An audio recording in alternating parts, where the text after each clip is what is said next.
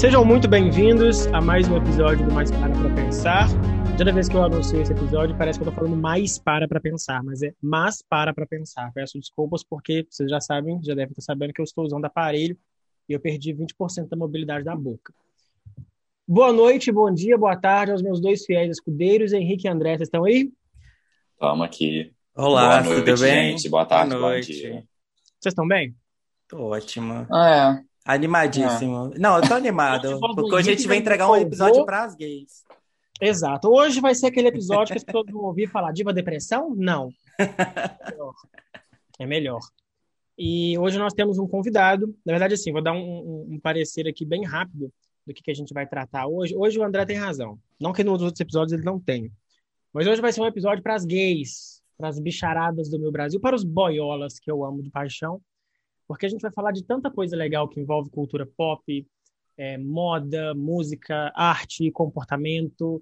Vai ter aí um arco de Big Brother também, que a gente vai conseguir anexar aqui.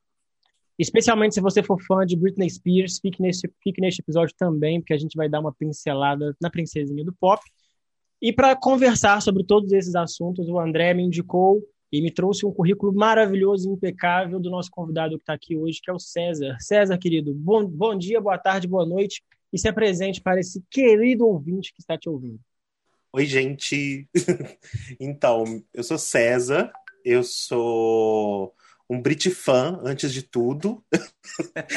Britney, Free é, Britney. é- é- é- é é a introdução necessária para ser feita, né? Eu fui criado pela Britney, né? E além de, e além de Brit fã, eu, tô, eu sou muito ligado a essas questões que a gente vai discutir.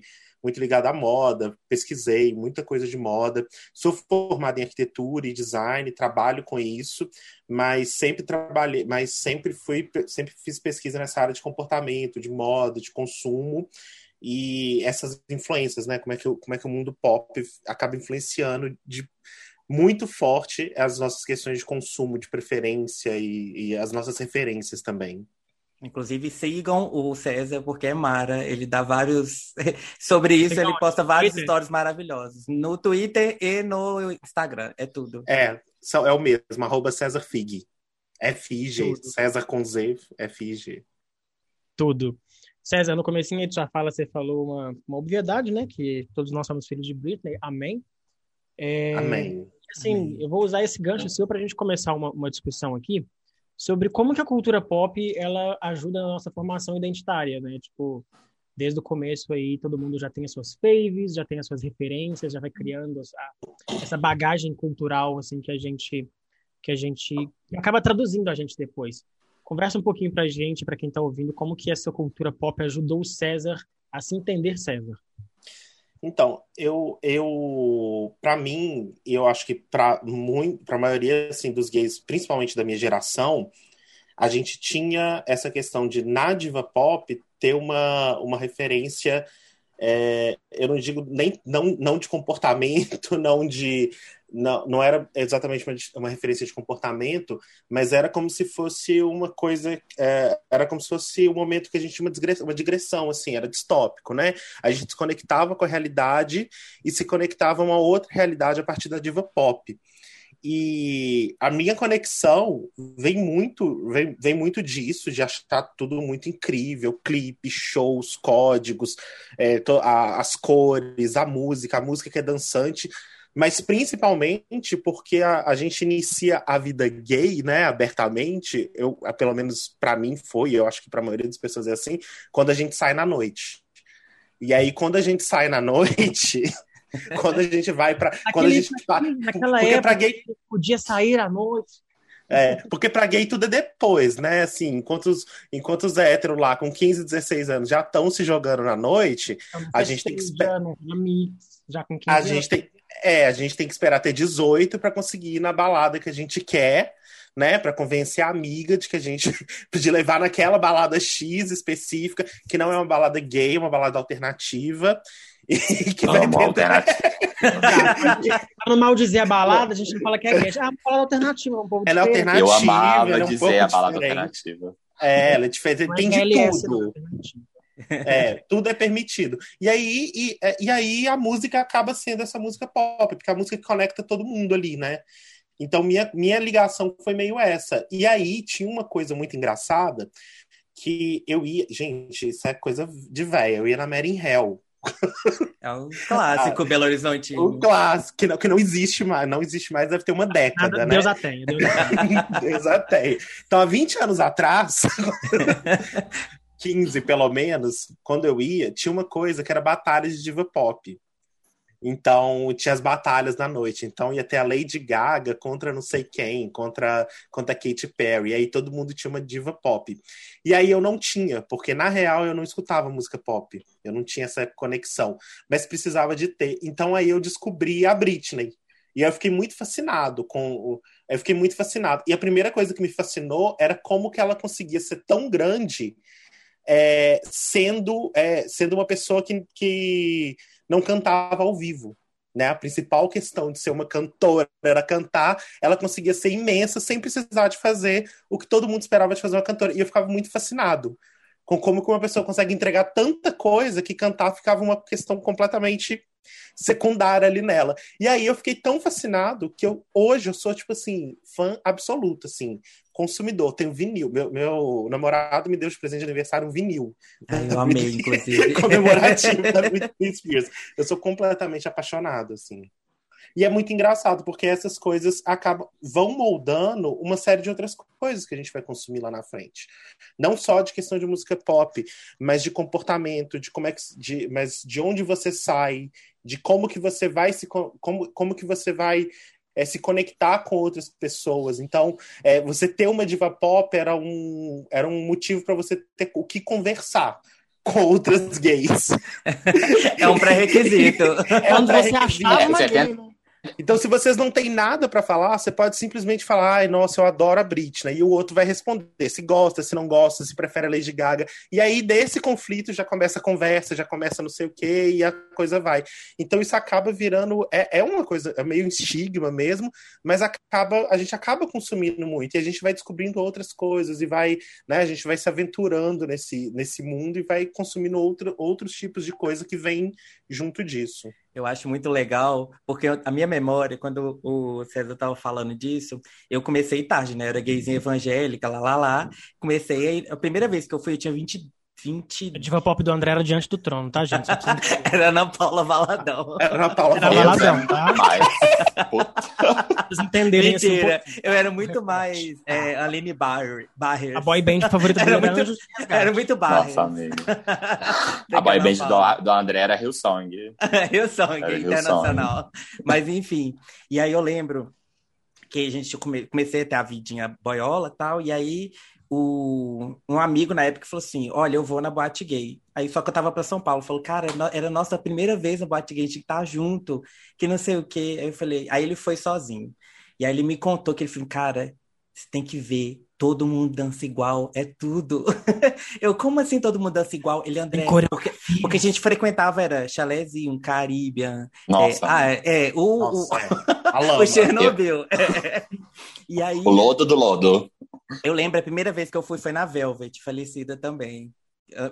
Pré-royalty. Pré e aí, é, eu lembro que eu sentei, assim, começou a tocar, eu acho que Alejandro, não sei. Só sei que todo mundo começou, vrá, não sei se era aplauso, não sei o que, que era. Aí eu fiquei congelado, eu falei, meu Deus, que coisa esquisita, mas que coisa legal ao mesmo tempo. E era dedada pra lá, e era mãozada, eu falei, meu Deus, esse é o paraíso.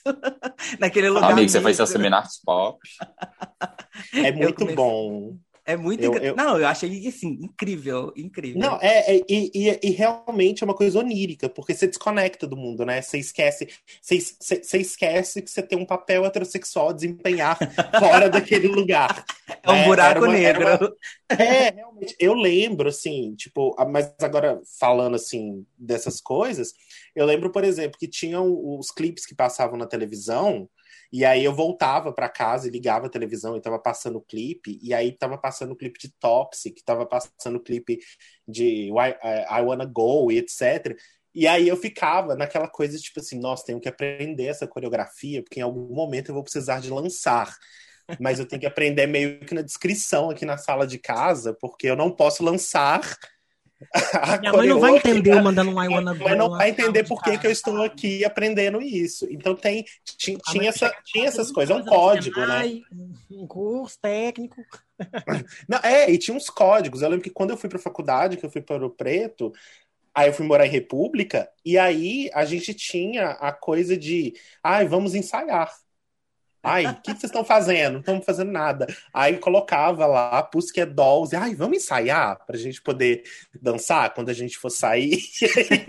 e aí passava a tarde assistindo o vídeo para saber as coreografias para conseguir fazer alguma coisa parecida, só com a mão, né? Porque... Buttons, de Pussycat Dolls é um clássico de coreografia é que eles saem ah, na cadeira. Caruba. Você, boiola, que está ouvindo isso, nunca performou When I Grow Up, ou Buttons, ou Don't você cresceu com falhas graves de caráter, tô brincando. Essa questão que vocês pontuaram em relação a, a a se identificar nesses espaços, assim, do, disso que o André, é, do que o André e o César pontuaram, de você se sentir livre ali, às vezes, naquele lugar, não, é naquele momento que você não se preocupa com mais nada.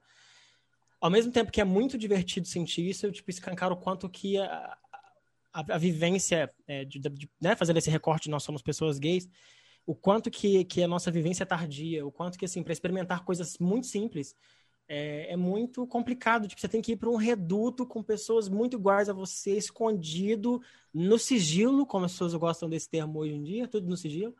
E assim, eu me lembro do dia que eu fui para a boate a primeira vez. É, a, vou falar afinada, porque essa, essa vai acabar o mundo, essa boate vai estar de pé, chamada The Duck. A primeira vez que eu fui foi lá. E assim, realmente, a sensação da primeira vez de você e, tipo, realmente não se preocupar com nada. Tudo bem, eu, eu tinha aquela preocupação. Hum, aquele fotógrafo, ele tirou uma foto, será que eu apareci? Porque se ele Ai, eu também me escondia super. Pois é. Essa noia também. Pois é, todo, todo, gay tem essa fase de esconder do fotógrafo da balada. Porque dependendo da foto que pegar ali, você tá na balada, às vezes você tá. Você tá eu olhava as fotos só pra, me esconder, só pra ver se eu apareci. Exato. Tipo assim, eu, eu, eu via que um flash pegou ali na minha, eu falei, deixa eu ver daqui. Agente secreto. Sim. Então, assim. Ah, isso é muito ruim, né? É, é, é realmente assim, escancara isso, mas é, eu, eu, me lembro perfeitamente assim de quando também comecei a, a montar essas referências. Assim, Pussycat Dolls pra mim era muito forte. Britney também. Britney foi a primeira fave que eu tive na vida. E eu me lembro exatamente, eu acho que eu vivi a, a época mais legal para mim, mas foi a pior época da vida dela, que foi o blackout, né? E o breakdown que ela teve. E assim, gente, era insano o nome de Britney Spears naquela época. Eu lembro que a Jovem Pan, na época que Piece of Me foi lançado como single, a Jovem Pan fez uma promoção na rádio para contar quantos, quantos barulhinhos de galinha que tinha na música. Eu lembro disso. Você lembra disso? então, assim, cara, era muito legal você poder acompanhar esse tipo de coisa e você crescer com essas identidades, porque isso que o, que o César falou realmente faz sentido e é verdade. A gente consegue absorver algumas coisas, sabe? Algum, algumas determinações. Tipo, a gente ainda vai entrar no nome da Madonna mais para frente, mas, porra, tipo, essa mulher permitiu com que muita gente se reafirmasse na vida, sabe? Lady Gaga, David Bowie. E, assim, já passando um pouquinho pro, pro tema que a gente está tratando aqui, que é de cultura pop, é, eu queria que a gente entrasse um pouquinho, na, acho que nos legados visuais que essas pessoas deixam pra gente. Tipo, Britney Spears naquele ano de 2000, quando ele estourou, 99, né, com Baby One More Time, onde se você tinha uma calça jeans, você já era outra pessoa. E se a sua calça jeans era de cintura baixa, melhor ainda.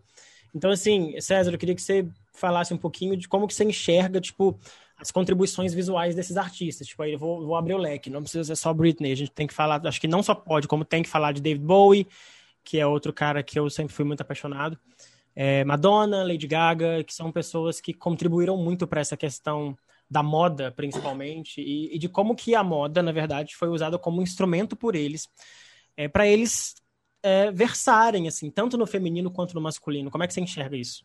Então, isso é muito louco, porque se a gente for parar para pensar, é, a Britney, por exemplo, ela foi durante 10 anos o nome mais procurado do Google. Me recordo tipo, disso é a, a cintura baixa, essas calças de cintura baixa, claro, né? Todo mundo usava, mas porque ela estava o tempo todo, né? De calça de cintura baixa, onde quer, onde quer que fosse. Então essas coisas vão marcando muito. A Madonna, ela tinha uma relação com a moda. É, na verdade, ela não foi a primeira, né? Acho que a Grace Jones antes fez isso muito mais forte mas a Madonna ela é muito mais pop, né? Muito mais consumida. É, por exemplo, a, na, na, acho que é na Blonde Ambition mesmo, que ela tá com aqueles sutiãs cônicos do Jean Paul Gaultier, que são, são um ícone aquilo ali, né? Então, na minha opinião, a turnê mais incrível já feita na história. É, então, todo mundo ficava louco com aquilo, e a Madonna musculosa, né? Porque era, ela tava super, super musculosa naquela época. Extração, com a, é, com aquele sutiã, e aquele sutiã marcando muito. David Bowie, que foi uma coisa regenerativa pra moda, né? Porque é, a, coisa do camaleão ela é muito verdadeira, porque você vai vendo, em cada disco ele tá tocando uma música diferente, uma musicalidade completamente diferente, entrando em sonoridades diferentes, mas isso também traduz no visual. E eu acho que essa liberdade de você é, é, se comunicar através do visual, eu acho que é o maior legado que a gente tem dessas pessoas. Eu acho que mais do que o produto que eles vendiam, porque todos eles estavam vendendo ali produtos, é, imagem com marca, com, né? A gente, o que hoje a gente fala de, né, de branded content, né, de conteúdo pago, essa galera já fazia há muito tempo, né, usando roupa de determinada marca, determinado estilista e tal. Mas mais do que o produto, eu acho que é, é muito importante, principalmente é, para essa coisa geracional de como que a gente vai expressar, como é que a gente, como é que a gente vai é, falar quais são os códigos da nossa geração através da moda. Porque a moda ainda é a coisa mais fácil e mais rápida que a gente tem. Talvez o Twitter hoje um pouco mais, mas até então era moda, era o que você tinha mais à mão para poder identificar seus códigos. Então, era muito a moda era muito importante, porque é, todo mundo é, o que vai te colocar, o que te colocava dentro de um clube, né, de pessoas e com gostos e afinidades comuns, isso sempre vai passar pela moda. E o que essas pessoas faziam, é, e eu acho que a Madonna faz, fazia isso de mais brilhante do que todo mundo, era realmente levar isso para uma questão quase que de mostrar uh, de construir não apenas uma narrativa, de construir uma narrativa através da roupa. Né? Você parava para querer entender o que, que aquela roupa da Madonna significava. Quando ela. A, a, aquele, aquele Vogue do VMA, né? Que ela vai de Maria Antonieta. Então todo mundo, para quem é Maria Antonieta? Por que, que ela tá vestida aquilo? O que, que aquela roupa significa? E eu acho que quem fez isso depois de uma maneira que foi absurda foi a Lady Gaga que foi um foi ela, ela e eu acho que ela conseguiu é, fazer esticar tão tanto isso foi, ela tensionou tanto essa coisa da roupa da moda com aqueles vestidos icônicos né? Ela de, de carne com vestido de carne ela com aquele vestido de bolhas do Chalayan ela entrando no útero do Chalayan no VMA enfim. Ela ela ela, ela esgarçou esse negócio tanto que hoje, que hoje ninguém consegue mais. com a Alexander McQueen também. É usou muito Alexander McQueen então, assim, ela esgarçou tanto isso que hoje ninguém consegue. Hoje, hoje, hoje é muito difícil, pela moda, pela roupa, você marcar. Você tem que ter uma construção de visual muito, muito maior, de narrativa. Você vê a, a própria Anitta e a, a, a tá, ela lança moda e tem essa coisa dos biquínis, tamanho de biquíni e tal, mas você tem toda uma construção muito grande para aquilo ali chegar eh, para a consumo. Agora a Lady Gaga foi uma coisa assim que, tipo, ela escolhia o visual, o look, e aquele look ia ser, durante os próximos seis meses, a grande conversa que você tinha sobre, sobre cultura, comportamento e consumo pop. E levou todo mundo a conhecer muita coisa, porque você queria saber quem que eram aquelas pessoas que estavam vestindo aquela mulher, e as pessoas também sentiram muita vontade para fazer coisas que eu acho que até então é, ninguém, ninguém se propunha a fazer para si mesmo. Eu vejo o. Perfeito. O, é, Tipo, você se sentia muito encorajado a querer usar uma Quem não se lembra das famosas filas? As é. filas de show da Madonna, é. show da Gaga no Brasil, gente. Aquilo assim, foi é antológico você ver os vídeos, assim, a galera com os looks dos clipes, assim. Quem não lembra daquele vídeo da gay chegando num salto de 30 centímetros tropeçando? azul. Pelo amor de Deus. Aquilo é maravilhoso. E eu, eu acho isso muito incrível, porque. É incrível. É, isso mudou muito. Eu, é, gente, você Imagina, você tá no centro de São Paulo, tipo, é, numa época, é... tipo, há muitos anos atrás, onde não se discutia tanto homofobia quanto se discute hoje, onde não se discute tanto liberdade de expressão, tipo, a, a liberdade individual de se expressar na, através da roupa. E, tipo assim, a galera saindo de casa daquele jeito pra ir pro, pro Morumbi, pra, e todo mundo se encontrando ali, e vira esse núcleo de pertencimento que você falou, né? Tipo assim, eu, tudo bem eu sair assim de casa, mas eu vou chegar ali, eu vou encontrar os meus ali. E aí você fica, você se sente mais encorajado, né? Total. E você vê a escalada de como que isso começa a ser muito mais assimilado pela gente, porque é, se a gente for ver há 15 anos atrás, há 10 anos atrás, a gente ia sair, não existia essa, a gente preocupava em colocar uma roupa legal, né? Tinha a roupa de sair, mas essa roupa ela era uma roupa legal, né? Era uma camisa nova, era uma bermuda nova. Hoje você já preocupa em ou, muitas outras camadas né? Se você vai colocar o glitter na cara ou não, se vai ter maquiagem ou não, se você vai pintar a unha ou não, se você vai colocar uma sombra colorida ou não, se é, qual que é essa roupa, essa roupa tem transparência, não tem transparência, eu vou sair de saia, eu não vou sair de saia. A gente, tá, a gente começa a ter uma liberdade de escolha. O Harry Styles questionando onde sair de casa é assim.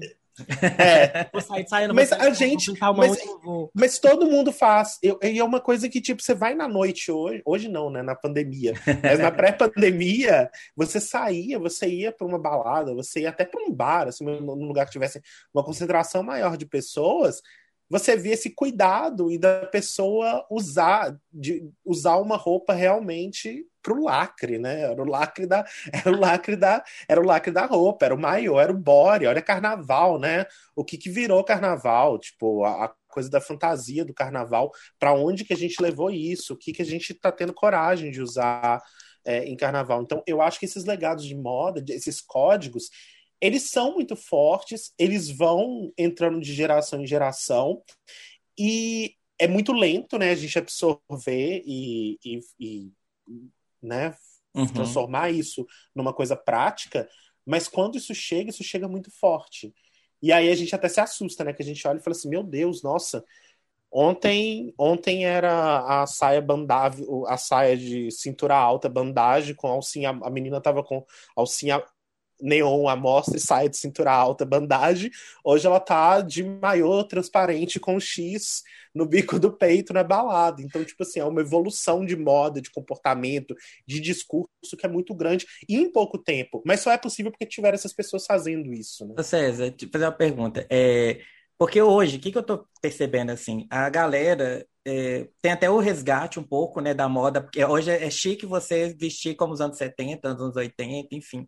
Mas eu acho que hoje a gente sente uma liberdade muito maior, assim, é, entre... Liberdade, não. As pessoas hoje, elas estão muito mescladas, assim. Por que que eu falo assim? Nos anos 2000, nossa época de colégio, era quase que um uniforme. Todo mundo andava igual a Avery, depois todo mundo andava igual a Britney, depois todo mundo andava... Era muito de códigos, assim. E hoje, eu não sei, eu não tô, eu não tô indo na escola mais, mas, assim, eu acho que hoje em dia isso é muito mais pulverizado, assim. Eu não sei se é porque, com acesso à internet, isso fica muito mais pulverizado e cada um acaba criando a sua referência muito porque ela não é. Porque, se a gente for pensar nos anos 2000, todo mundo tinha apenas um veículo, que era MTV, de formação de, de música e de cultura, enfim, e revistas, né?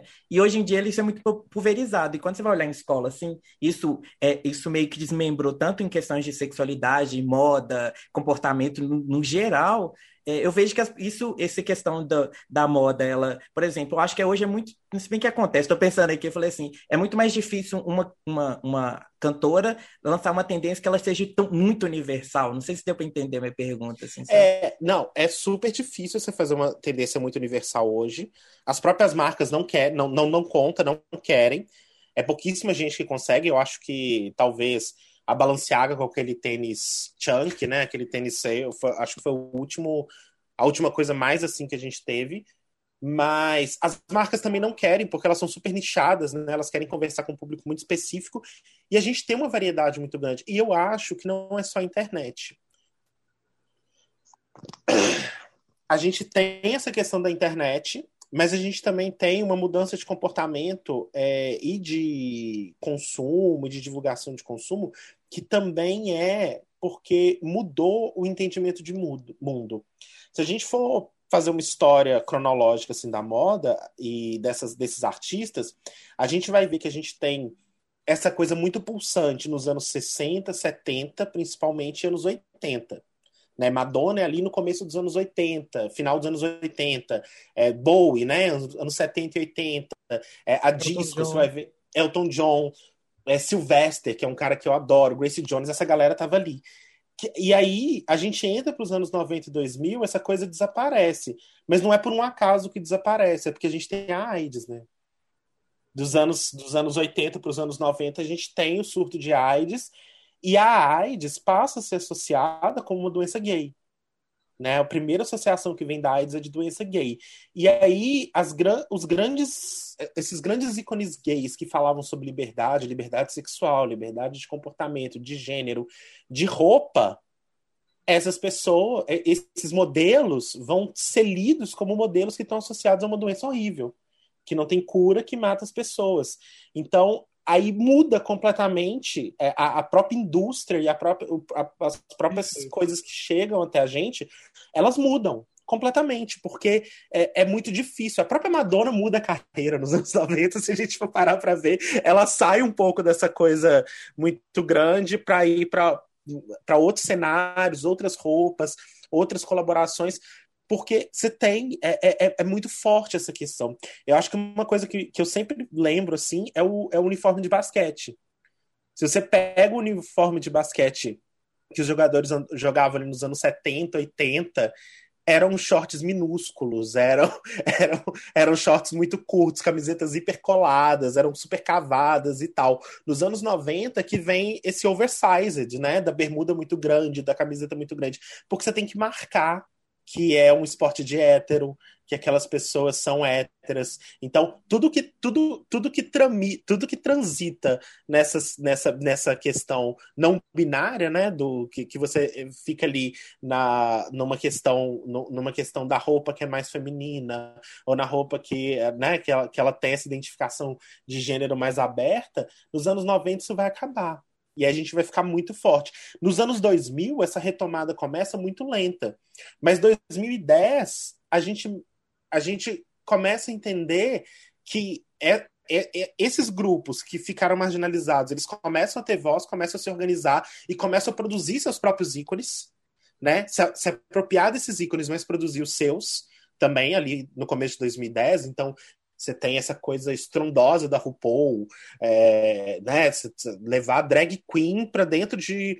para ser líder de audiência na TV, na TV mundial, né? É um negócio muito doido isso a gente pensar que esse tipo de coisa existe e que elas estão lá fazendo isso, vestindo roupa e fazendo código de roupa. Então, to, to, todas as provas são sobre roupa, né? No final das contas, é sobre a performance e sobre a roupa. E aí, nos anos 2010, a gente começa a criar esses ícones, esses ídolos, isso começa a ficar muito forte. Vem essas cantoras também, Lady Gaga, não sei quem, é, que juntam isso tudo e aí, essa liberdade de corpo, essa liberdade de gênero, ela começa a voltar em pauta. E principalmente porque a doença já é entendida como não é exatamente uma doença de homossexual, uma doença é uma, é uma doença que não, não tem gênero. A conotação, não tá, conotação negativa já caiu é, bastante. Caiu bastante. A doença tem cura, né? Cura sim, né? Agora a gente tem um pouco mais de perspectiva, tratamento mas você não você tem um tratamento eficaz, né? Você não vai você não vai morrer disso, mas o número de morte cai muito. E você tem esses grupos minoritários, esses grupos marginalizados com poder de com dinheiro, com poder para barganhar lugar na mídia, para consumir produto. Então, em algum momento todo mundo ia ter que olhar para essas pessoas e falar, bom, como é que vai ser? Nós temos que produzir. Então, eu acho que esse, essa virada que a gente tem nos 2010 dois, e agora 2020, que isso é muito forte por conta da internet, é exatamente isso. É tipo, bom, passamos essa fase, essa fase obscura, vamos abrir, e aí quando abre, você tem, você tem muita gente criativa que está contida. Então, a pessoa, qualquer espaço que ela tiver, que se ela for criativa, ela vai produzir uma coisa muito incrível. Então, você tem esse monte de, de TikToker produzindo a própria roupa, produzindo a própria maquiagem, produzindo. É, é, são outros códigos. Você tem o Instagram, né? O Instagram que é puramente imagético. O Instagram começa em 2010, né? Então, é, o, Insta, o Instagram que trabalha com imagem, qual, quanto mais você conseguir produzir uma imagem que seja muito forte, muito icônica, mais seu perfil vai para longe, né? Pelo menos antes era assim, agora antes, não, né? É. é, mas em 2010, quando ele foi criado, era o quanto sua imagem podia ser icônica, o quanto você conseguia comunicar pela imagem. Então, surgiu essa vontade, surgiu essa oportunidade das pessoas voltarem a trabalhar a moda nesse sentido. E aí eu acho que essas gerações mais novas que a gente está vendo, elas cresceram a, com essa premissa da imagem icônica, da imagem que marca, da roupa que conversa, da roupa que conta uma história, que tem narrativa, que dialoga e que eu não preciso mais de ter uma determinada roupa para pertencer a determinado grupo, porque esses grupos agora eles são muito mais é, diluídos.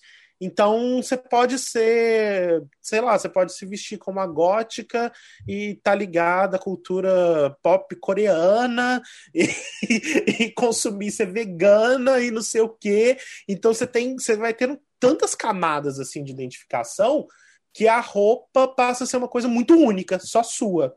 E aí eu acho que tem, tem essa coisa muito muito forte e eu acho que é muito incrível que isso aconteça, né? Tipo, se você for parar para pensar, é muito doido que hoje é, essa co a comunicação pela, pela roupa, ela é teoricamente mais democrática e aí ela permite ser muito mais impactante, né? Ser, ser muito mais ser muito mais arrojada, muito, muito, muito, muito mais dinâmica.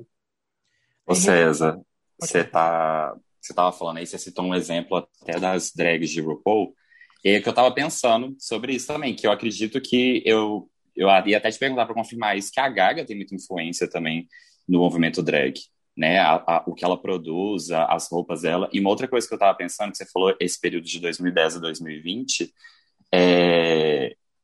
Hoje, tipo, hoje, eu comecei, eu comecei a ver o RuPaul e eu fiquei muito fã.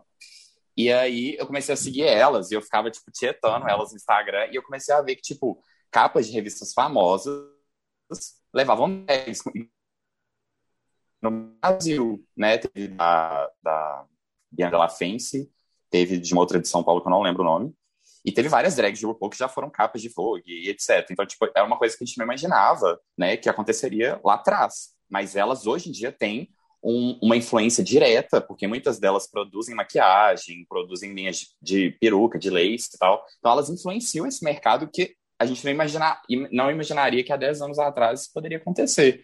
Tipo, uma drag numa capa de uma revista famosa de moda. Isso, isso é uma loucura, você pensar isso, pensar na própria Pablo Vittar, né? Como é, como é, acho que se você falasse há 10 anos atrás que teria que teria uma drag, né, sendo a maior artista do Brasil no momento, eu acho que ninguém acreditaria que isso poderia acontecer. Completamente improvável, né? Completamente improvável. Imagina que eu ia tá, há 10 anos atrás eu ia falar que minha mãe estava cantando uma hum. música de uma drag. Nunca a mãe cantando Seu Amor Me Pegou. É, não, é, é Amor de Kenga. Era, era, era, imaginável. E aí, tudo isso. Então, eu acho que essa, essa abertura que a gente teve, tanto pela internet, quanto por, essa, por esse ganho de, de voz e de poder que, que essas comunidades tiveram, é muito doido. E esse negócio da RuPaul eu acho muito absurdo, assim, para mim é, é, um case, assim, completamente absurdo, assim, de, de, de, mudança realmente, porque se você for pensar em longevidade de programa de TV e de reality, é, quem, quem é um modelo dela, né? O, o é um projeto de programa dela, e a longevidade que isso tem é muito grande. Você não tem um outro reality desse tipo criado por, um, por uma pessoa com um público tão, tão específico, tão definido, que tem uma longevidade tão grande e que tem tanto patrocínio tem tanta gente indo atrás para poder bancar. E até quando ela não quer fazer, porque eu acho que tiveram algumas temporadas que ela tava meio. Ah, eu acho que o formato tá meio esgarçado, ninguém tá muito interessado mais. É, o pessoal comprando, né? A televisão comprando, tipo assim, produz, produz, é, pro, né? Pro, produz agora a edição só com as vencedoras, produz agora a edição só com as que foram icônicas, agora produz. Então, assim, e e o tanto de artista que vai ser jurado. Sim. Inclusive é, a Gaga, né? Inclusive a Gaga, né? Que foi um negócio, foi um, foi um bafo, assim, Lady Gaga aparecer para ser jurada de, de, de RuPaul.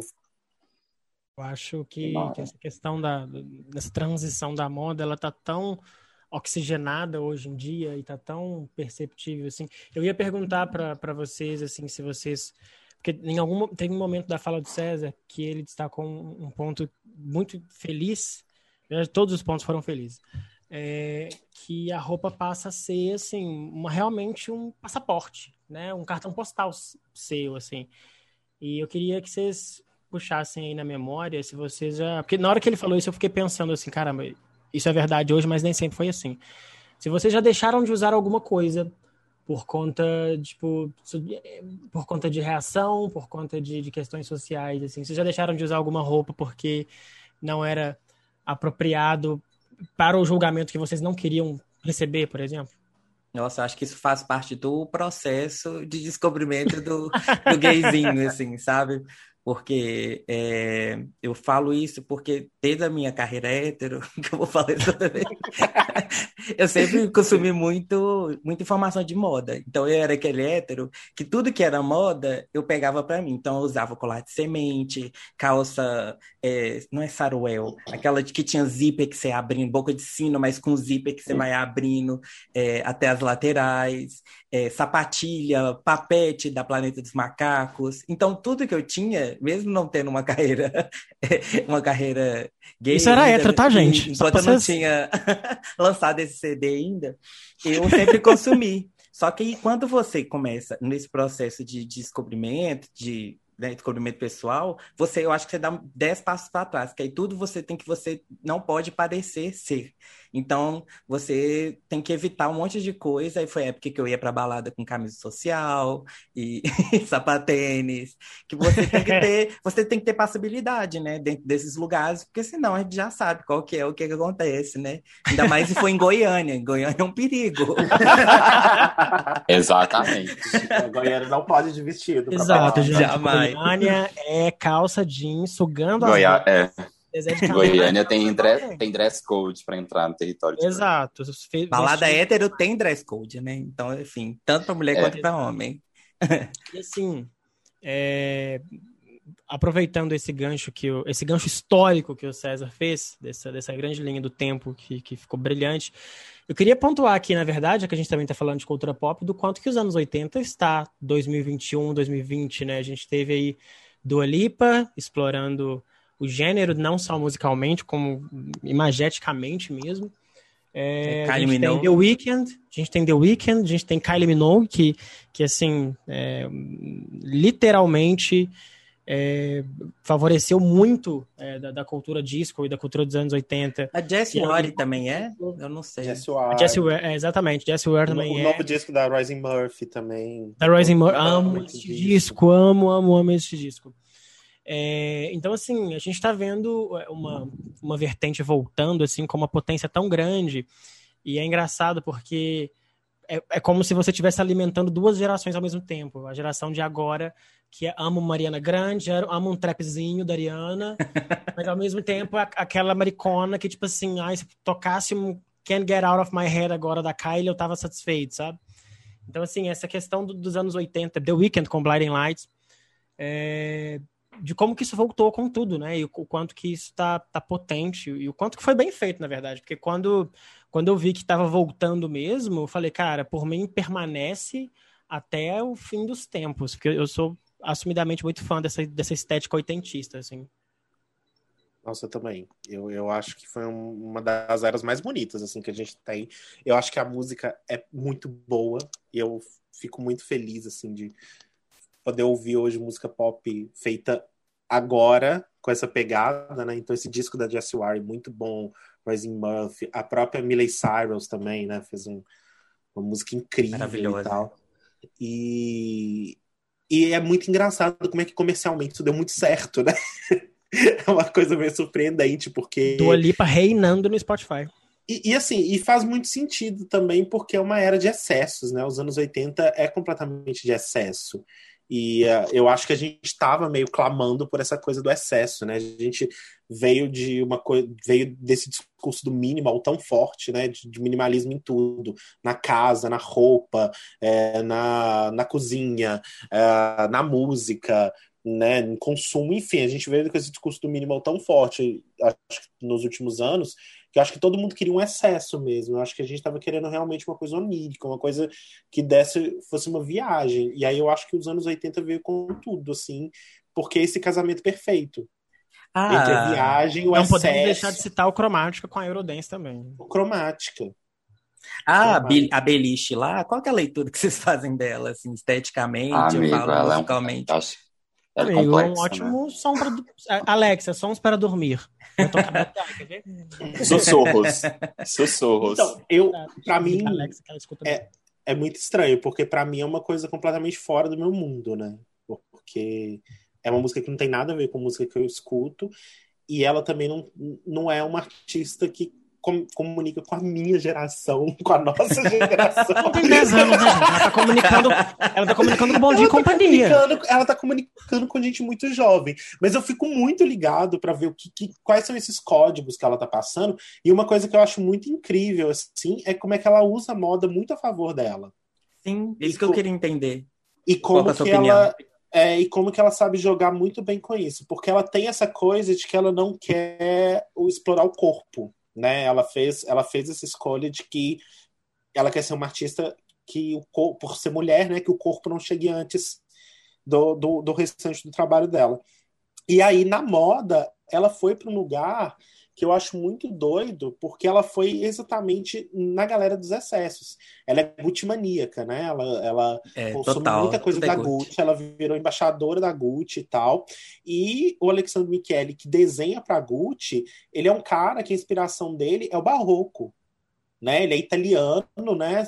Italiano real, né? Estudou na Itália, cresceu na Itália, desenha numa, numa grife italiana e bebe do, do entorno da Itália, que é o barroco, que é o excesso, que é aquele monte de ouro. E ele traz isso para a moda, e a Billie Eilish, apesar de não ter nenhuma ligação visual com isso, ela apropriou muito bem dessa coisa dos excessos. Então, daqueles bordados muito grandes, da, da coisa da, das logos, né, da logomania e tal. E eu acho que isso foi foi, foi de certa forma uma coisa muito inteligente assim da, equipe dela, né, dos stylists dela também, né, que ela deve ter dado a, os pitacos dela, porque é uma roupa muito grifada, é uma roupa que tem muito código e que ela tá conseguindo falar outras coisas através da roupa, né, que é, que é completamente o contrário da Beyoncé que tá que tá de Balmain né? Que tá com, aquele vestido com a fenda maravilhosa, mostrando seio, com corpo que mostra cintura e que não sei o que.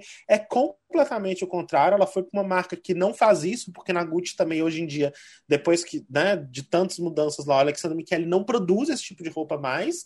Então eu acho que é, ela foi para esse caminho e ressuscitou a Gucci, né, entre, entre pessoas jovens, que era uma marca de gente velha, né? Até, uhum. até outro dia, né, quem consumia Gucci era, ela não era, não era nem de longe a marca italiana mais querida, a Prada era muito maior, mas hoje é a marca que mais vende no mundo, né? A Gucci é, é, é, a Maison que mais vende. Então eu fico assim, pensando a influência que, que essas novas gerações têm. E é muito doido porque essas marcas gigantes estão olhando para isso e estão querendo conversar com essas pessoas. Total. Né? Então. É, elas estão tentando produzir coisas que tenham a ver com, esse, com, esses, com, com esse grupo, com esse grupo né, mais jovem ainda que a nossa geração, e como que essas pessoas estão realmente jogando o jogo do capital, assim, de fazer a marca investir milhões para produzir roupa para jovenzinho. Né? Exato. Que não trabalha, que eu fico. Isso que falar, não tem poder de compra, né? o que me surpreende é isso, que essa pessoa não tem dinheiro para comprar, essa pessoa não, não tem dinheiro para comprar é a, a, camiseta Mas... da Gucci. Qual é a função dessas marcas? É criar um, um, um, um, como é que chama? Tipo um, como é que fala? Não é style, é criar um, um... uma tendência, não? Um então, grupo, é, comunidade, eu acho, não. Então, elas são, é, hoje em dia, o, o, a base de funcionamento dessas marcas é comunidade. Assim, elas vendem muito. Nós estamos falando de negócios aí que, que movimenta por ano 30 bilhões, 40 bilhões, né? Tipo, são marcas que realmente vendem muito. Só que o, o grande. O, o, no mix de produto, o que vende mesmo é bolsa e sapato. Entendi. Então, é, é a, o que vende dessas maisons, dessas essas marcas de luxo, quem segura, quem segura as contas lá é joia, bolsa e sapato, que são produtos com, com uma entrada mais fácil, enfim, mais fáceis de comprar. Alguns costumam ser mais baratos, outros nem tanto, né? Varia um pouco, mas tem essa, esse mercado. E tem e eles estão muito focados hoje em produzir comunidade, essa questão de você é, se identificar com a marca, entender e a marca dialogar, entender valores. Tanto é que é, tem marca que nem tá no Instagram mais. Né? Mas qual que é? Eu esqueci o nome dela. A... É... Ai, Ai que bosta. É, é, Botega, Botega. Botega, Veneta, é, Botega Veneta. Isso. É, eles saíram do Instagram para poder levar o, o público para outro lugar. E eles estão muito focados em mercado asiático também. Tem essa questão então, é, eu, eu acho que não é à toa que o mercado asiático está tão em voga, assim, que BTS é tão grande, entendeu? Eu acho que não é um acaso, porque essas marcas elas também estão trabalhando muito forte no mercado asiático, porque é onde tem dinheiro hoje mesmo, né? O, o, o dinheiro está todo concentrado China e Coreia, Japão e, e tigres asiáticos, enfim. Então elas estão trabalhando muito forte lá, e lá, essa questão do corpo é muito diferente da nossa, né? Total. Se a gente, se aqui a gente tem essa questão de uma liberdade de corpo e de, de, é, de, de, de desses, da, dessa roupa mais sensual, lá isso não é tão não é tão forte ainda, mas caminha para ser porque também, né, tá mudando muita coisa, enfim. Mas eu, e aí eu acho que a Billie Eilish casou, teve essa sorte também né? De estar tá numa marca que está querendo chegar para um mercado que essa questão do sexo não é tão forte e ela também não é. Enfim, eu acho que são, são acasos e não acasos também, né? Porque a gente não pode esquecer que essa galera tem uma equipe de marketing e de stylist e de comunicação que nada é, é de graça. Né? Ah, não, nada, nada aleatório. No marketing, é. jamais. A gente é da época que a cantora, quando ela cortava o cabelo, a gente já sabe que ela mudou de era. Eu não sei. É, Exato. Tingiu o cabelo e vem aí. Katy Perry, toda, todo CD dela mudava de cabelo. Mudava de Ah, o Rihanna, gente. A Rihanna é o clássico. Franjão. Franjão de Qual CD dela? Qual CD Você dela, está ouvindo Qual CD dela? Rated Air. É Rated Air. Todo mundo teve o um corte Rated Rihanna, Air. E Rihanna ficava chocado porque influenciava o corte do cabelo da gay também. Total. exato, exato. O franjão, a gay Tem franjão. o franjão Rihanna. Tem a gay do franjão As Rihanna. Tem... Eu acho Vocês que o pentes, né? é muito grande. Você eu vou aproveitar que a gente está falando, vou aproveitar que a gente está falando dessas dessas divas inspiracionais e chegamos no derradeiro momento onde precisamos falar dele, o vencedor de Best Pop Solo Performance no Grammy deste ano, is One Direction. Eu quero é, que o, é muito cruel ficar pedindo essas coisas para o editor, porque o editor é o próprio André, mas se ele puder colocar o Arnella Sugar antes da, gente começar essa pauta. Vou colocar a versão Harry do Styles. Gilberto. Exato, exato. Coloca o Gilberto, Gil do Vigor, cantando o Arnella rindo e chorando ao mesmo tempo. Mas vamos lá, gente. Vocês falaram sobre essa questão da gay que sempre copia, ou que se inspira no corte de cabelo da Rihanna. É, e assim, a gente está vivendo agora a geração Harry Styles, onde este homem aparentemente, será que está ou será que não está quebrando tabus? Quando ele decide colocar uma, uma saia, quando ele decide pintar uma unha. César, eu queria que você falasse assim um pouquinho de como que você enxerga esse comportamento do, do Harry é, e de como que isso está é, tá reverberando assim nas outras pessoas, porque tem, tem gente que fala que, que ele realmente está sendo um grande transgressor, o Bowie dos anos 2020, é, e tem pessoas que, que acham que não, porque é um homem, ainda é um homem branco padrão fazendo isso. Então eu queria que você pontuasse isso pra gente. Então, eu acho, assim, que um, ele é um produto de mídia. Então tem, um, tem uma parte muito grande aí de, de media training, de, de marketing e tal envolvida nisso. Eu acho que ele tá sim quebrando muita coisa. É, no momento que é possível fazer isso de uma maneira de um, de um que o mercado recebe isso de uma maneira muito melhor. Mas eu acho que também é uma questão que ele não é pioneiro em nada do que ele está fazendo. Né? A gente tem uma série de artistas que já fazem isso há muito tempo. Meu, minha questão com Harry Styles, assim, específica, é que ele é, soube aproveitar essa questão de deixar no ar a questão da sexualidade dele, né? Tipo que o João faz. É, mas de uma maneira assim, ele deixa no ar, mas ninguém nunca viu ele com homem, né? Então, assim, é no ar, pero no mucho, né? É a bissexualidade da Anitta, né? é a bissexualidade da é interessante, né?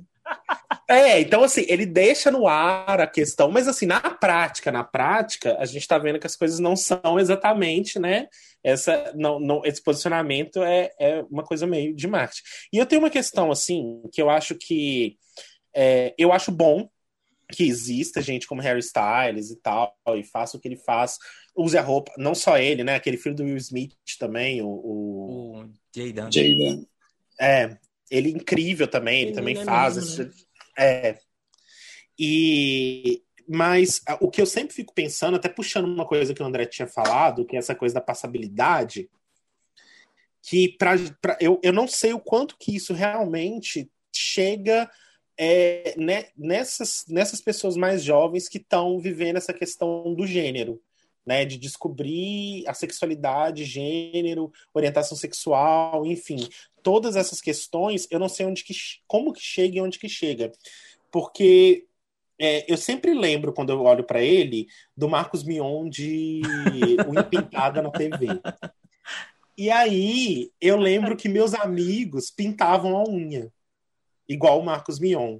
Mas eles podiam pintar, porque eles eram héteros. Eles eram claramente héteros, eles tinham um comportamento hétero, eles eram. Ninguém, que... ninguém questionaria. Pessoas, ninguém isso, né? questionaria. Né?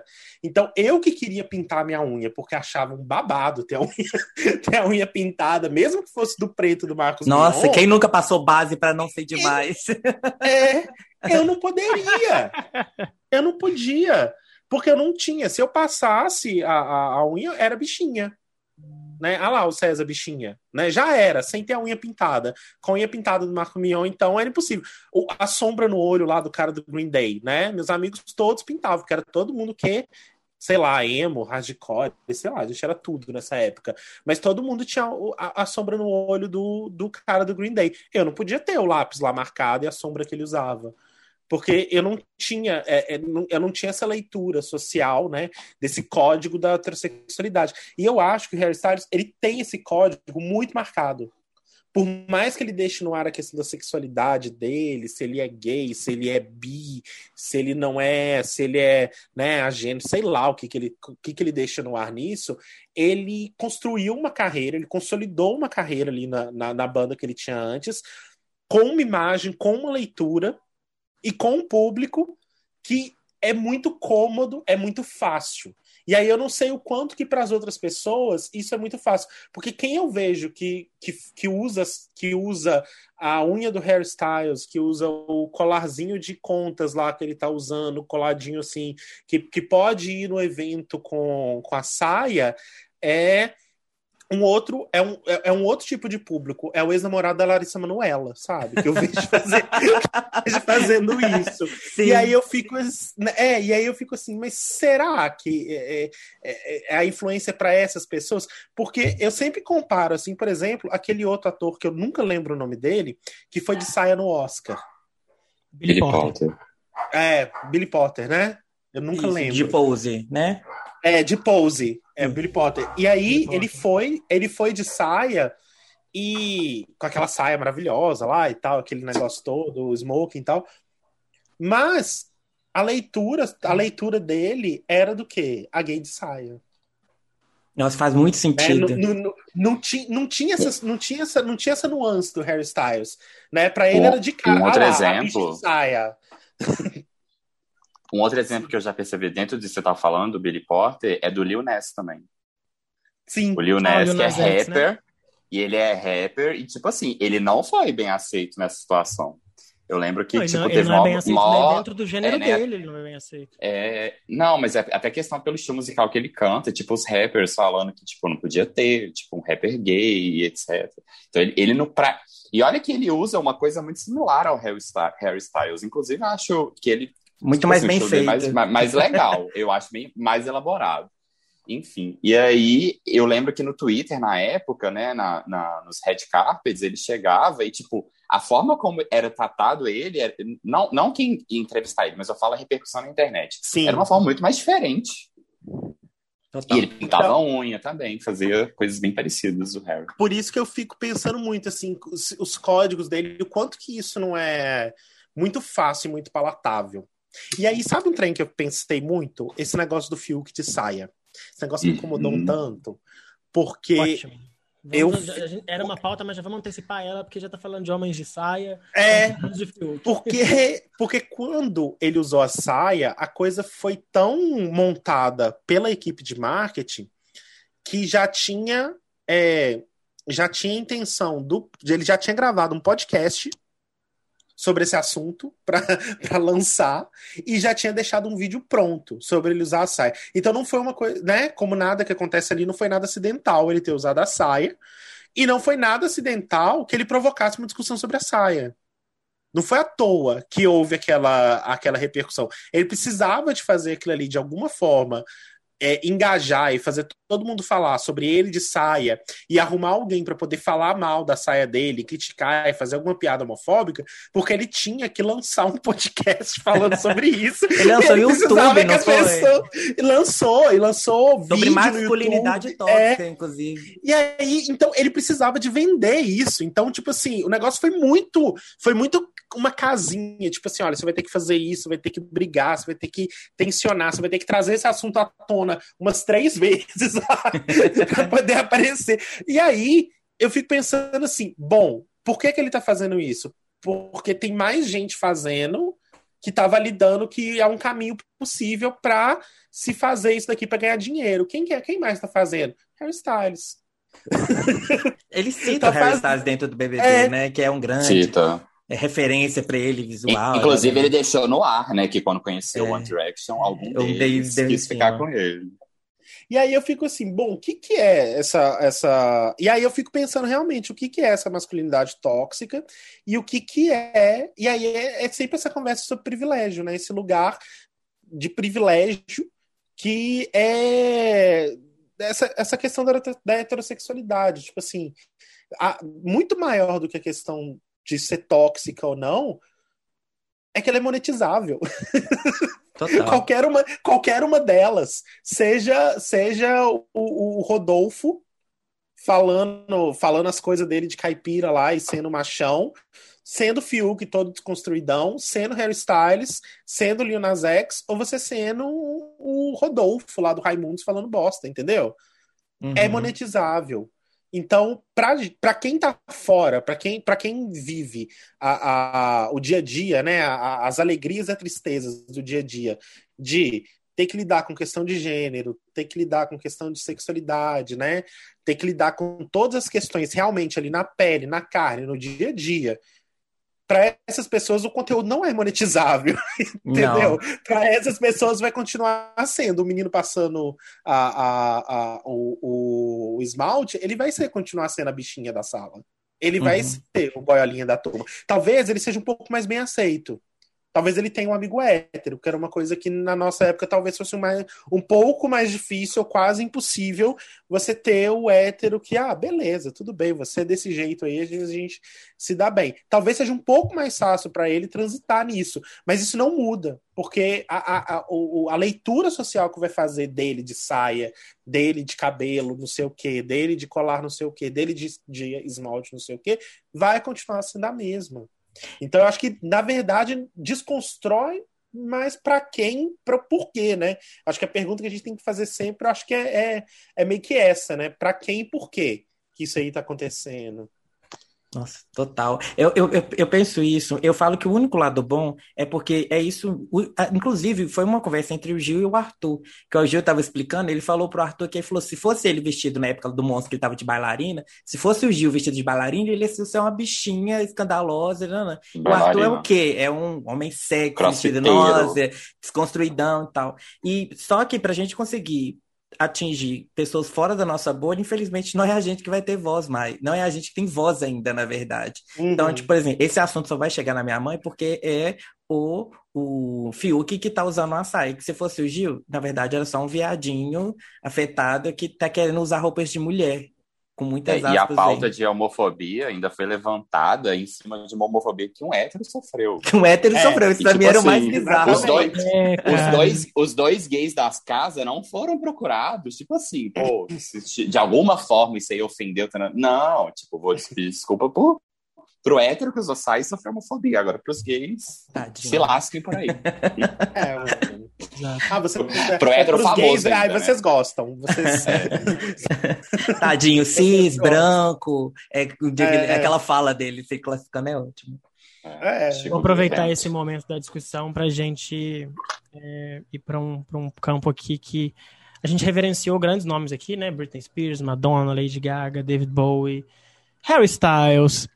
E a gente não pode esquecer que o Brasil também tem uma, uma pluralidade de artistas muito grande que assim, impactaram severamente na imagem. Eu vou citar dois, mas eu gostaria que vocês. um- uma, uma delas não é brasileiro, mas é, é muito famosa aqui no Brasil e tem uma. Ela é, saiu do seu país de origem, que é a Rússia, e veio para cá.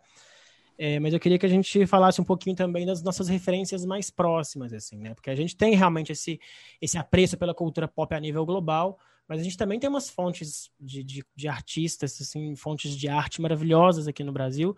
Eu vou citar Ney Mato Grosso e El Que Maravilha, que são dois ícones, assim, visuais muito fortes, né? E que certamente foram figuras transgressoras dentro dos seus ofícios, assim. Eu queria ouvir de vocês, se vocês também é, foram impactados por isso em algum momento, porque eu acho que é, é quase é muito difícil você entrar nesses assuntos assim aqui no, no, no Brasil sobre liberdade de, de, se expressar e tal, de, de... eu sempre lembro da, daquela época onde a galera usava esse, o seguinte argumento, abre aspas, você não precisa ser um gay escandaloso porque o Clodovil era gay ele tinha classe, ele tinha postura, ele sabia se vestir, ele não andava de shortinho, ele não andava de, de body, ele não, ele, não, ele não tinha trejeitos, apesar de ter. É, então, assim, usavam isso até como modo coercitivo de comportamento. E, de certa forma, isso deve ter criado bloqueios na cabeça de muita gente da minha geração, da geração passada também. E eu queria que vocês falassem um pouquinho sobre a importância de se resgatar esses nomes e de ter neles assim uma referência de força mesmo e de, de permissividade para você usar o que você quer usar.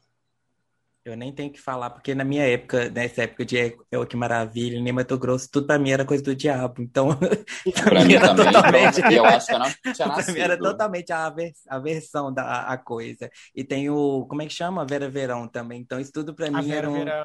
era um grande bizarrice na minha, na minha cabeça A na época. lacraia. Então, pra mim era uma contra, contra referência, era tipo uma alegoria de TV só. Pra, então, enfim, Sim, não a tenho muito o que falar. Lacraia, é verdade. É. E é engraçado. Pode falar, César. Não, eu ia falar que eu, que eu acho muito doido que a gente teve no passado é uma figura como Ney Mato Grosso, é, Secos e Molhados, né? E a gente, e, e a gente né? A, El- a própria El, que maravilha na TV também e tal. E, a, e eu parecia que a gente tinha, parecia, né, que existia algum tipo de liberdade. Os próprios novos baianos, é, se você for ver essa galera da Tropicália, Gil, Caetano, né? você vai ver nos discos, as fotos, como essas pessoas se comunicavam, né? Como é que elas se colocavam. É, é, tinha, tinha essa coisa da, da, de, de um, de um outro lugar de sexualidade, um outro lugar de gênero. É, só que eu fico vendo que, apesar disso ter sido muito incrível, isso era, isso era visto muito como um personagem, né? Alegoria, uma como o André disse. Um- é, como uma questão puramente estética. Porque eu, eu vejo isso, eu, eu vejo isso muito lá em casa, porque meu pai é uma pessoa que é fã do, do Ney Mato Grosso, e minha mãe também, eles são super fãs, assim, tem disco, foram em shows, né? São apaixonados, qualquer coisa que faz tá lá vendo, fica vendo no YouTube e tudo mais. Mas é como se o artista fosse separado da sexualidade. Porque aí na hora que você vai. é- Porque aí na hora que eu fui assumir, né, e conversar com a família sobre isso, é, ninguém parou para pensar que os artistas que eles mais são fãs são todos gays, né? Que o Fred Mercury é gay, que o Ney Mato Grosso é gay, que, que o Cazuza Total, era total. gay. Era, sabe, é uma, é uma, é uma, tem, tem uma tem uma distância muito grande. E aí, esses caras foram muito importantes. Eu acho que a- todo mundo abriu muitas portas. Eu acho que a El que tem um papel muito muito forte, assim, de fazer essa, de levar essa imagem que abriu porta para uma galera, tipo Nani People, Silvete Montilla, é, para essa galera tá na TV, né, fazendo o que faz Léo Aquila, enfim, para essas drags todas terem conseguido chegar na TV, mesmo ela não sendo, né, ela sendo uma mulher e tudo e tal. É, mas eu acho que é, é, essas, essas questões foram sempre discutidas no campo da estética da imagem nunca exatamente no que, que essas figuras, é, nunca muito nessas figuras como realmente porta-voz de questões é, mais fortes assim para a sociedade, como direitos. Aí é o que eu acho que um pouco mais, porque ela realmente era uma pessoa que levantava algumas bandeiras, fazia algumas coisas. Mas o próprio Ney Mato Grosso é uma pessoa que se privou de muitos debates. Né? E até hoje é uma pessoa Corre. que foge foge o máximo possível que ele pode de ter que, ter que fazer esses debates. Então, para ele, o fato dele já. E eu, eu acho que ótimo, né? Quem sou eu para julgar uma pessoa que nos anos 70 estava fazendo o que ele fazia, né? Eu aqui em 2021 não faço, mas.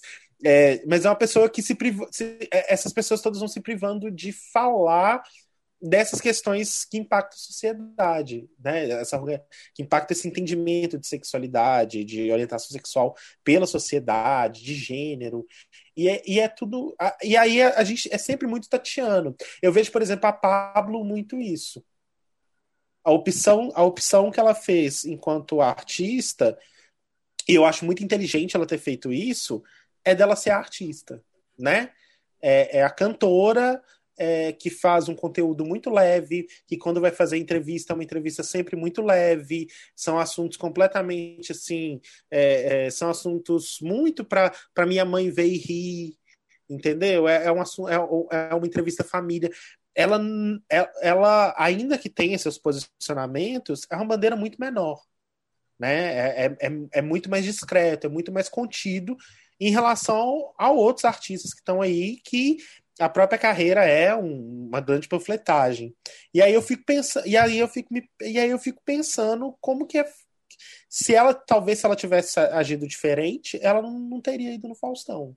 No Luciano Total. Huck. Isso que eu ia pensar. Na hora que você falou isso, eu falei, eu nunca tinha parado de pensar. Eu falei, nossa, mas se fosse o contrário, ela não teria chegado lá. Porque, inclusive, ele se passa como uma mulher para a maioria dos héteros. Tanto que pergunta, uai, esse aí quem canta é um homem? Aí olha, e a figura dele quando você olha de drag, a passabilidade dele como mulher, enfim, é muito grande. Então, eu acho que isso torna ele muito mais aceitável, ele consegue chegar. Que bom que ele consegue chegar, mas realmente a bandeira dele eu acho que é um pouco mais leve, ou o discurso é um pouco mais leve, justamente para não conseguir para conseguir chegar, né, onde as Eu acredito que o Paulo Gustavo faz a mesma coisa com a Dona Hermínia, por exemplo. Sim. Nossa, pa, pa, gente, Paulo Gustavo, até ele falar que Inclusive, ele é gay, votos de anos, né? é. Não, Paulo Gustavo, tipo assim, o próprio casamento dele, né? Foi uma coisa quase que. É, é, foi, foi um grande marco, porque foi quando ele falou pela primeira vez abertamente sobre a sexualidade dele. É, é o Luiz Fernando Guimarães, né? Uhum. Verdade. É, décadas. Do Lu Santos, décadas a fio. Então, assim, é, é, eu vejo que a gente tem muito artista, né? Que, que é, é que, que são esses símbolos mesmo, que a gente não pode apagar, né? Quanto eles são símbolos, mas pra gente, eu, eu sempre paro e penso quanto que é difícil eles conseguirem carregar determinados debates, determinadas discussões, porque não seriam recebidos, né? Ainda não seriam. Você vê que quem faz esse tipo de coisa mais intensa não vai para TV. Tá no YouTube, tá no Twitter, Tá no, mas não, não vai pra TV. Você não vê a Lineker na TV. Total. Você não vê ela fazendo show na, na, televisão, indo no Faustão. E a música todo mundo ouviu, né? Não, não pode dizer que a música não estourou. Então, é, é, é, eu, eu sempre vejo que tem essa tem, tem essa, essa cautela das pessoas em, em moderarem, né? Moderar o discurso para conseguir é, conseguir outras coisas. E aí eu, é, esses grandes, aí eu acho que a gente vai ter sempre essa questão. Que a gente vai ter grandes ícones, eu acho que não vão faltar, eu acho que é igual a Madonna, sabe? Fazendo um discurso de feminismo e tal, parará. Mas aí, a Madonna, para fazer um discurso de feminismo, é, a primeira vez foi na Billboard, né? Ganhando artista do milênio. assim, uma carreira Não. já uma carreira consolidada, contas pagas. Total. e, e a, bom, mais agora, riscos, na verdade, né? É, Você tá até a Beyoncé, posso, né? É, agora eu posso falar de feminismo. A Beyoncé, né? A Beyoncé é, é, tem, tem, tem aquele, aquele do Saturday Night Live, que a Beyoncé é, a Beyoncé é negra. Né? É maravilhoso esse sketch. É, esse sketch que é maravilhoso, que aí o pessoal fica surpreendido com ela cantando rap e tal. Que é meio que isso, tipo, a, a, essas grandes figuras elas são muito icônicas, muito emblemáticas. Nós que estamos, que a gente lê a representatividade dessas, dessas, dessas figuras, a gente lê desde o começo, né? Não dá para falar que a, a Pablo Vittar não é importante para gay, para drag, para trans, enfim, para todo esse universo. Não dá para falar que o, o Ney Mato Grosso não era importante. A gente lê essas figuras, a gente, a gente tem nessas figuras assim, ídolos, ícones, e a gente lê elas realmente como sendo pessoas que estão representando ali a nossa luta, a nossa fala. Só que na prática é uma representatividade muito de, de, de nicho porque o discurso é sempre muito moderado, o discurso é sempre muito modulado. E aí eu fico pensando até quando que vai ser a, a questão desse discurso modulado. E até quando a gente vai ficar dependendo do Fiuk, sof... do Fiuk sofreu homofobia para homofobia entrar, entrar em pauta num, num programa, né? Será que vai, né? A, a, até que ponto? Hoje eu vi uma cena também horrorosa, né? Da Ana Maria Braga cobrando explicação da, da, da Carla pelo namorado. Tipo assim, uai, como assim? Ela eu queria entender essa cena que ela não fala, tipo assim, que ela, porque eu queria muito entender esse episódio, eu não que ela não responde. Assistir. Porque tem o ah, vídeo sim, ela que tá saindo, que ela fica em silêncio é. e a Maria Braga, então vou comer também. Que, é um que, VT. que aconteceu isso antes disso? Ela passou, ela passou uns VTs do ah, Arthur tá. falando as coisas que ele falava lá, horríveis sobre a Carla, e aquel, aqueles, aquelas reações, olhares dele e tudo mais. E aí ela queria que ela falasse alguma coisa. Gente, ela vai falar o quê? Isso é um problema dele. ela, foi a, é, ela foi a lesada da história. Não é ela que tem que dar, não é ela que tem que dar explicação sobre o comportamento dos outros. Mas é isso, né? É sempre é, a, a coisa a, depende disso, né? Desses ciclos de aceitação e desses ciclos de quem vai, quem, quem vai poder é, ser o porta-voz de determinados discursos. E aí vai nisso, né? É, vai, ser o, vai ser o Bruno Gagliasso falando sobre racismo, vai ser. sempre, vai sempre alguém vai falar por nós. O, tal, o famoso é. local de fala que a gente ainda é, não vai ter durante exato. um bom tempo. Sempre tem um global para falar por mim. Sempre tem. É... Bom, acho que a gente passou pelos principais pontos que a gente queria tocar aqui nesse episódio. Foi um episódio tão leve de fazer e tão cheio de temas tão gostosos assim, de trabalhar. É, acho que como recado final fica essa questão da liberdade mesmo, liberdade de escolha, liberdade de veste, é, que as pessoas parem de, de se condicionar demais é, ao que acha é, socialmente aceito ou não, né? E se Madonna tivesse pensado desse jeito, eu sempre uso uma brincadeira com, com um amigo meu, ele é hétero, e todas as vezes que ele me vira, que ele vira para mim e com uma dúvida do que, do que ou não fazer, se ele toma ou não uma, uma atitude, eu viro para ele e falo: o que, que você acha que Madonna faria no seu lugar? e assim, é, faço esse mesmo convite a quem está ouvindo. É, não tenha medo, não, não. Parece piegas, mas é realmente tipo assim. A gente já vive numa época onde encontrar rede de apoio é muito, é muito mais fácil do que era antes. Então, fique perto de pessoas que, que assim, entendem a própria expressão e, e abraçam isso e tornam, fazem disso uma característica muito potente. E César, você foi incrível, suas contribuições foram incríveis.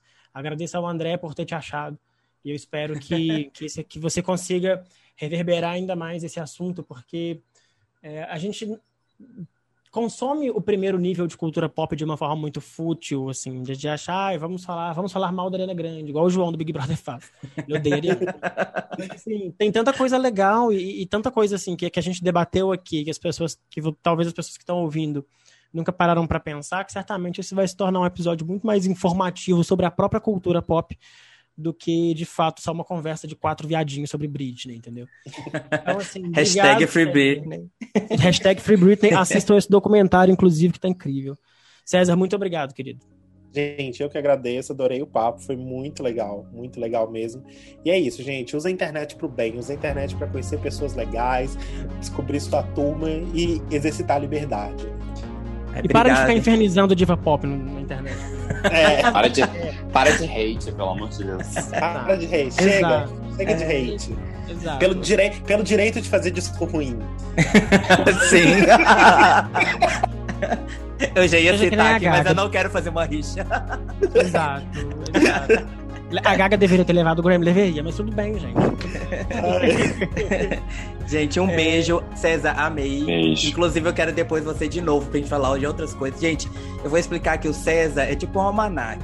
Ele entende de tudo e fala de tudo muito bem. E é muito divertido. Por isso que eu quis trazer ele aqui.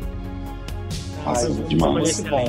Adorei, muito obrigado a você que ouviu até aqui. É, obrigado por estar nos acompanhando nessa temporada e até o próximo episódio. Um beijo. Até beijo.